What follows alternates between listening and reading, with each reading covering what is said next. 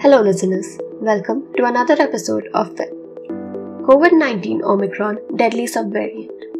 Here's why the Omicron subvariant BA.2 makes us worried. The new strain has been increasing steadily and has already overtaken the original Omicron variant in South Africa and caused a second surge in Denmark and the UK, which has the World Health Organization and experts all around the world worried. The World Health Organization has previously warned that Omicron is not mild. It is less severe than Delta, but we are still seeing significant numbers of hospitalizations of Omicron. It has also pointed out that all other COVID 19 variants continue to decline globally as Omicron infections increase.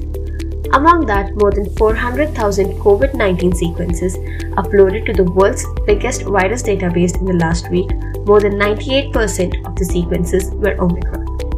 Lab studies have revealed that the new strain BA.2 could cause severe illness while being more contagious than previously identified COVID 19 variants, including Delta. And it also shows antigenic escape properties on top of being resistant to monoclonal antibodies such as sotrovimab, according to a preprint study on the bioRxiv, which was published before peer review. Wasn't that insightful? Thank you for listening to this episode of Web. Don't forget to subscribe and follow our content.